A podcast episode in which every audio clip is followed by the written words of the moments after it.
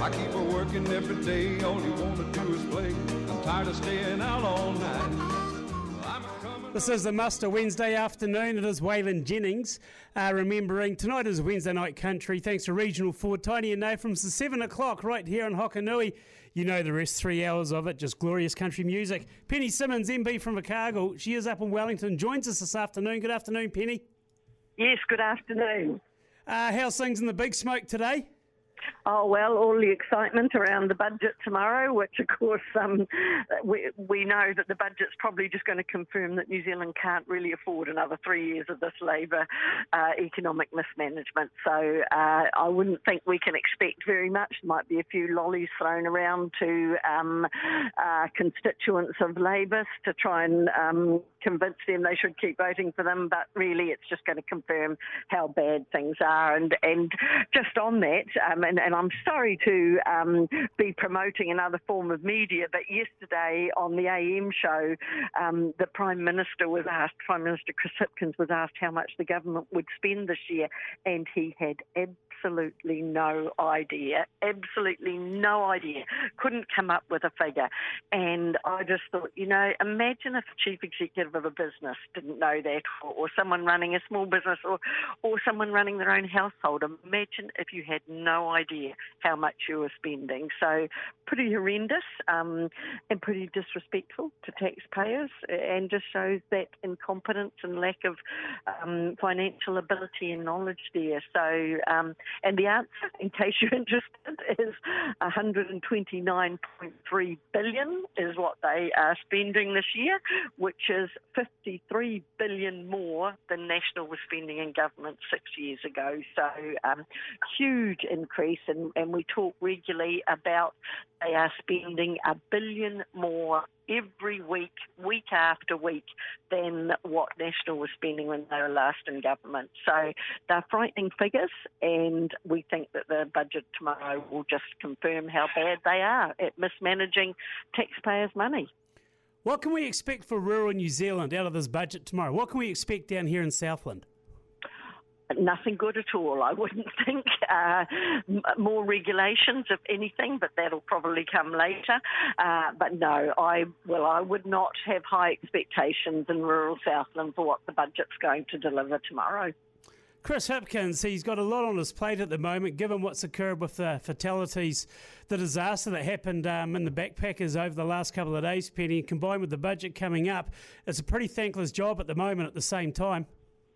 Yeah, look, I mean that that was just a terrible tragedy here in Wellington. It really was. Um, people losing their lives and um, in an old building, and we're going to have to wait and see what the investigation comes up with there. So, um, yeah, it, it's it's an investigation, and there'll be questions that have to be asked and answered. But at the moment, it's just feeling for those families that have have lost people in that.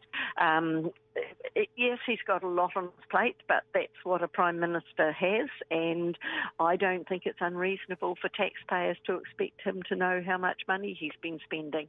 And we need to have proper fiscal responsibility at the moment, don't we?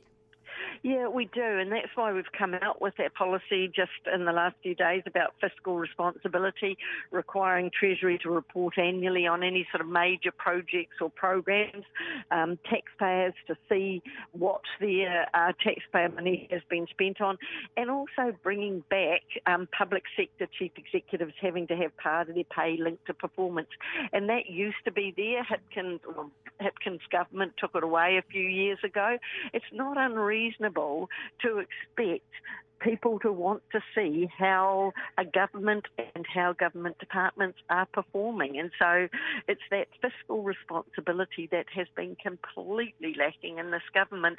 And it just leads to poor discipline in your spending and wasteful spending, which this country simply can't afford.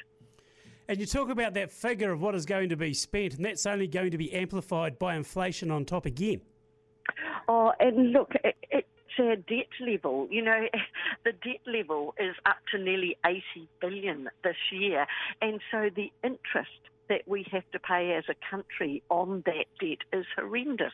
It's more than what we spend every year on our police service across the country. So it's the interest that we're having to pay on our debt, and when it's undisciplined spending, you know, you, they can't blame their spending on COVID now. They just can't blame it on that. So it is undisciplined spending, and it needs to be hauled back in to get our debt down so that we're not spending so much on interest that we can be spending on the things that are needed in our country. How long can they keep playing the COVID card for? Because we talk about the lack of workers in New Zealand. It's just going to be an ongoing thing. There's a plethora of factors at play here. How long can they use that excuse? Yeah, well, you'd wonder how long they can use it. Um, you know, they could be doing things, opening immigration up more, um, trying to get more international students back, I've really uh, kneecapped that in the polytech sector. So those people, those international students, aren't around to do the jobs that they did previously in the in the healthcare sector and in the um, retail sector. So uh, I would think people should be starting to say, "Why are you blaming things?" Things on COVID now because honestly, this extra billion dollars of spending a week, every week on week, cannot be blamed on COVID at this stage. And I talk about right tree, right place. Well, a money tree will come in quite handy at the moment, you'd imagine. Yeah, well, as Christopher Luxon said, um, this government is treating the taxpayer like a, a bottomless ATM. They just keep pushing the cash out button.